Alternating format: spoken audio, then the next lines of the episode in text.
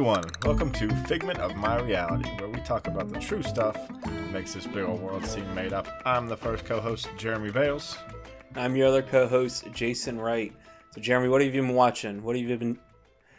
Me. Good. Keeping it posy.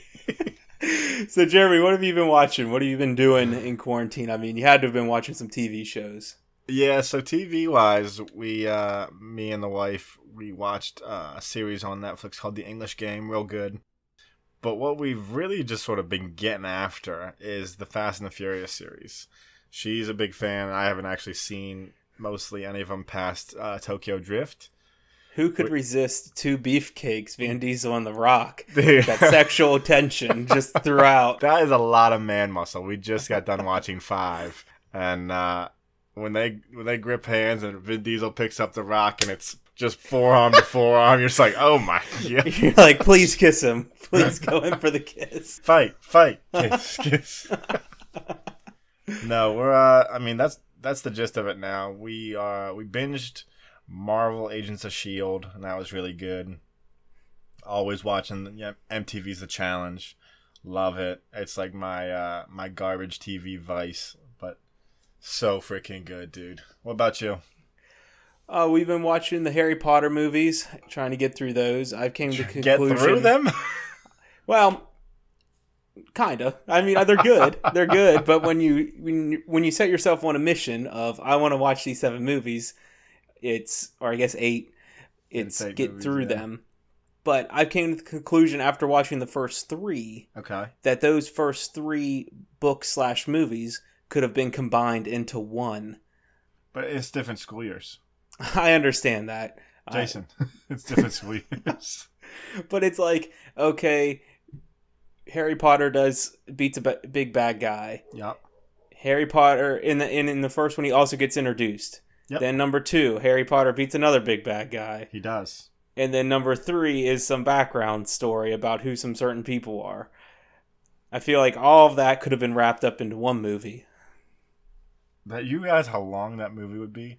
Let me ask you this, Jason. hmm Just with that sort of idea in mind, would you rather watch the three movies in the same in the amount of time that you did, or would you like to clear out about six hours straight to watch it all? i think you i think you can just cut out the whole second movie we don't need two big bad guys you just you need one big bad guy right and then you sprinkle in Jason, a little bit is- of wolf people of this- throughout the first movie That's and, part of the same say big these bad were guy. what I said that's part of the same big bad guy. And, and I don't know. Here, I'm not sure if you know about this, but I'm gonna go ahead and say his name, Voldemort. oh don't say that name Okay, he's throughout the entire series. Yeah but i don't need to see him beat him twice. I just beat him once. That's good enough for me. And then sprinkle in some of those wolf people that knew harry's parents in there. That's good enough. Well, it's just the one wolf people. well wolf person and dog guy. Well, you got some points, Jason, but I think I'd prefer the breakup of the the different movies, mostly because what would I do uh, every other Christmas for I don't know nine years or so? I'm more I'm more of a, about efficiency. You know, I probably wouldn't mind it if it was a TV series, but the movies, Explain I'd that. like to see- Explain that logic. I don't know. I I, I would Okay. like I don't know if you broke it out into into like different TV shows. I mean, I I am more of a person that would sit there and watch 24 TV shows that are 30 minutes 24 long different each. TV shows? 24 episodes that lead up to all this stuff because then it gets fleshed out a little better. Three movies, Mhm. it seems like they try to pack a lot of stuff into those three movies. I hate to be one of those guys, J Dub, but um, they actually omitted quite a bit from the books. Yeah. So I'm not sure about about cramming a whole lot in. well, that's kind of what I mean is they they tried to take a bunch of content and boil it down. If you're going to boil it down, just boil it all the way down. Take it down to Oh, one I barely want names. I want names, Yeah. three scenes of action. That's it. All right. Well, I'm going to take the lead on this week's episode, Jason, and we're going to talk about a, you know, at probably at the time and even now a questionable invention, which is cat phone. Now, Jason, we've talked about cats and phones and dang it, even cat phones with Garfield on this show before. But never before has it been a real life cat turning into a phone. No, sounds a little gross. Yeah, I can't It imagine sounds- PETA sounds- would be thrilled with the uh, experimentation. It sounds like it's not good for the cat. And when you say cat phone, I immediately jump to CatDog cartoon show. Right.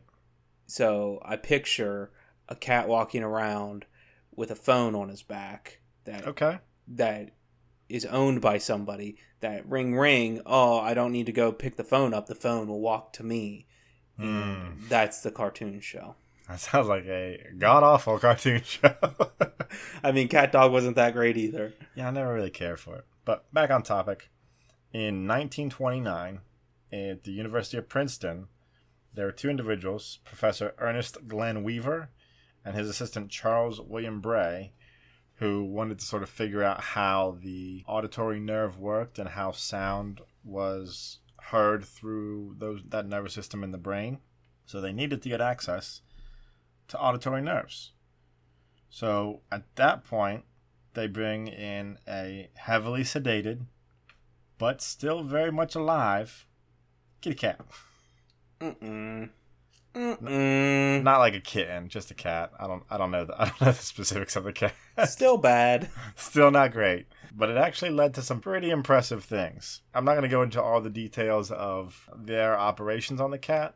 Suffice it to say, they they accessed the cat's auditory nerve in the brain, and they actually connected it to a uh, telephone receiver using some wiring. ugh Yeah, ugh that sounds gross and very bad and wrong and Very wouldn't bad. work Well, surprisingly enough, it did work. So the the connection they made between the auditory nerve of the cat and the receiver basically created a transmitter. So what they did is they took that receiver and went into a soundproof room about 50 feet away. And shockingly enough, when the professor or his assistant, I can't remember which one, talked into the cat's ears, the other one could hear him in the soundproof room 50 feet away. his actual words Yes. ugh did it did it work the other way did I don't. They did the that. other guy talk and then the cat open its mouth and words come out because that's what i pictured when you said they hooked this thing up to the cat and then you said it worked and i was thinking there's no possible way that the cat's dog- tongue and lips it- could it- create words. yeah yeah i was like no mm, i don't think so No, they just did it the one way for receiving because they were they were trying to figure out basically how sound is perceived by the auditory nerve, like I mentioned. And at the time, there was the theory that when sound got louder, the frequency would get higher. And this experiment actually ended up proving that, which is fairly interesting. They also did a couple other experiments on the cat to try to figure out more basically sound stuff, to include like restricting different blood flow to that specific nerve and other experiments that were basically used to see what could and could not the auditory nerve do. Suffice it to say that it was all a little bit rough for the cat, but thankfully, this experiment had some pretty fantastic outcome. The two actually went on to win the first ever Howard Crosby Warren Medal of Society by the Society of Experimental Psychologists for their groundbreaking work, which is pretty cool. Their discoveries with this cat actually went on to lead to one of the first hearing aids because it works Hmm. very similarly to with the auditory nerve and the hearing connection. So that was pretty cool too. yeah it is cool So actually, both Bray and Wever assisted the military during the war, and the, you'd think, you know, what do these guys have to offer to uh, the nation as uh, sound experts and now seemingly cat experts? Well, what they found was specific individuals that had musical abilities turned out to be the best people to operate sonar because they were finely tuned to hear very specific sounds. Their work actually went on to do a lot, lot of other positive things like I said, the first cochlear, C O C H L E cochlear cochlear. Jason Wright with the knowledge. well rachel talks about those sometimes yeah, so they actually helped lay the foundation for the cochlear implants as well, which was also inspired by the same information. So ultimately, it was pretty twisted work on the the poor cat, but thankfully enough, because of everything that sort of came from the experimentation and the knowledge that came from it, they were helpful to you know the United States military. They were helpful to people who laid the, the groundwork for the first hearing aids and implants. So ultimately, came out to be positive, I would say. But still, um, cat phone doesn't really sit right with me. I'd much prefer the plastic Garfield phones on the beaches of France. Yeah, I mean, it's a it's kind of a gross story. Not it is a gonna bit gross. but it's good to know that this story didn't turn out to be as bad as I thought it would be. when you first said cat phone, I thought it was going to be just a disgusting thing Like a that mu- led mutation. that led to absolutely nothing that just a bunch of people thought they could turn cats into phones. But it's it's it's a two-sided story, kind of gross. sure. Kind of gross and not cool for the cat. Definitely but, not cool for the cat. but led to hearing aids and cochlear implants and things that help people all over the world. So yeah, that's I was wondering. interesting.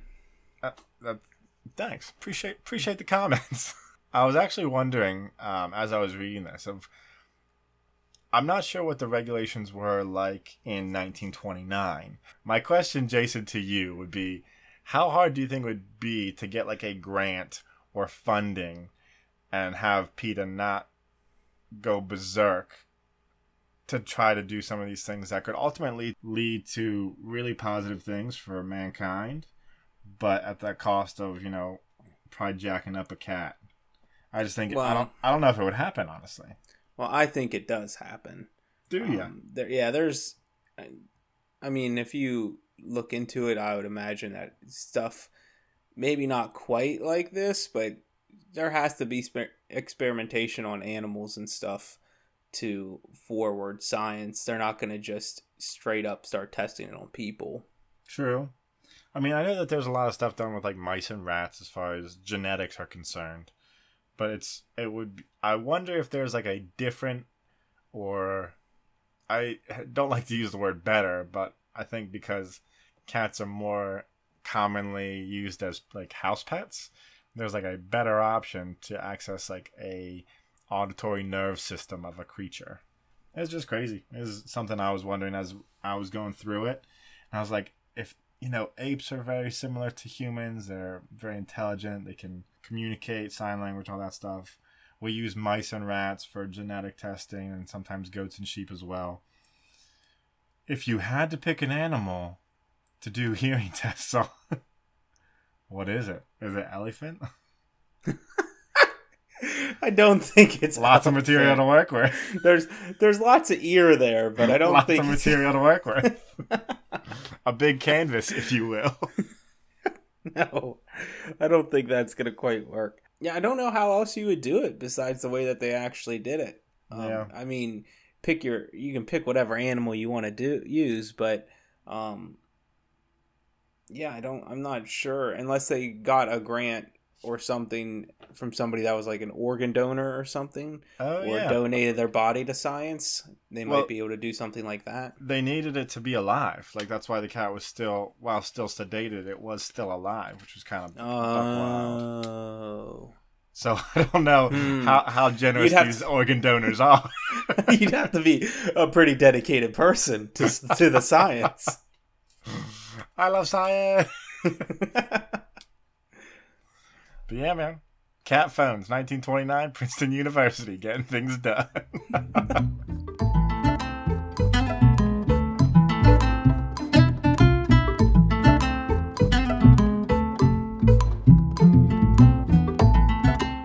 So my story is a little bit more upbeat. Doesn't have anything to do with animals being dissected while they're alive, Great start. but it, but it is about something that most people know about: Spider-Man. Spider Man, Spider Man, does whatever a spider can. Thank you for that great song. Yeah, bud. most people know about Spider-Man. I doubt most people know how Spider-Man actually became a comic, a superhero, and was able to grow into the s- multiple stories and universes that we know today. There are a lot of Spider Verses. There are. And in this one, unfortunately, he's a comic book character. No. So, if people don't know Stan Lee, well, I don't Come know how you don't know who's yeah. Come, on. come on. But Stan Lee was asked by his publisher, "Hey, can you make me a new superhero? We need to do a new superhero. The Fantastic Four is doing great, but we want I need something new." So Stan Lee goes home with this mission of trying to figure out what a new what new superhero he should do. And he's sitting in his chair and he sees a fly walking across the wall on his on his house. And he's thinking, "Man, that would be a cool power is if somebody could walk on a wall." And he starts spitballing names in his head. Fly boy. fly boy Mosquito Man, and he eventually comes to Spider Man. I'm glad it's that and not Fly Boy or Mosquito Man. yeah. And he decides to put a hyphen in the name because there's another red and blue superhero that starts with S and ends with man, and his name's Superman. Oh, is that who? Yeah, so he decided to put a hyphen in there to make it different. He also decided to make him a teen. One, because most people that were reading comics were teens, and two, there weren't many or any teen superheroes at the time. Hmm. And then he also decides to give him real world personal problems to make him more relatable to people reading. Sure. so he he has this awesome idea for a character. He wraps it all up. He takes it to his publisher and presents it. And his publisher pretty much just poo-poos him. No. he pretty much says this is a terrible idea. Sit down. Let me tell you why stan. He, he says people hate spiders number one. Hmm. nobody's going to want to read about him because people are scared of spiders. Number two, superheroes can't be teens. Teens are sidekicks. Oh, hard words. And teens aren't named Spider Man. He should be Spider Boy. Uh, the hits just keep on coming.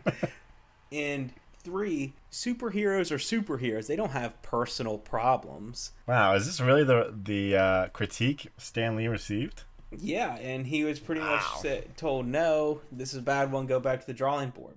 Well, Stan Lee could not get Spider Man out of his head. He's sticky.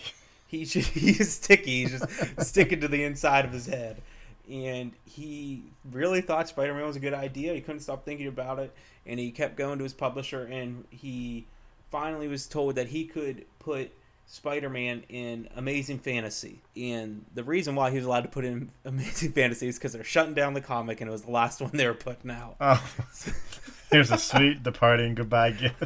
yeah, so they're basically like, we don't care about this comic anyway, Stan. You can get Spider Man out of your system and put him in this comic. So, Spider Man is the featured person, hero in this comic, and he's put on the cover. Mhm. And a few months later, a few weeks, I think it was about a month, the sales results come in from that comic.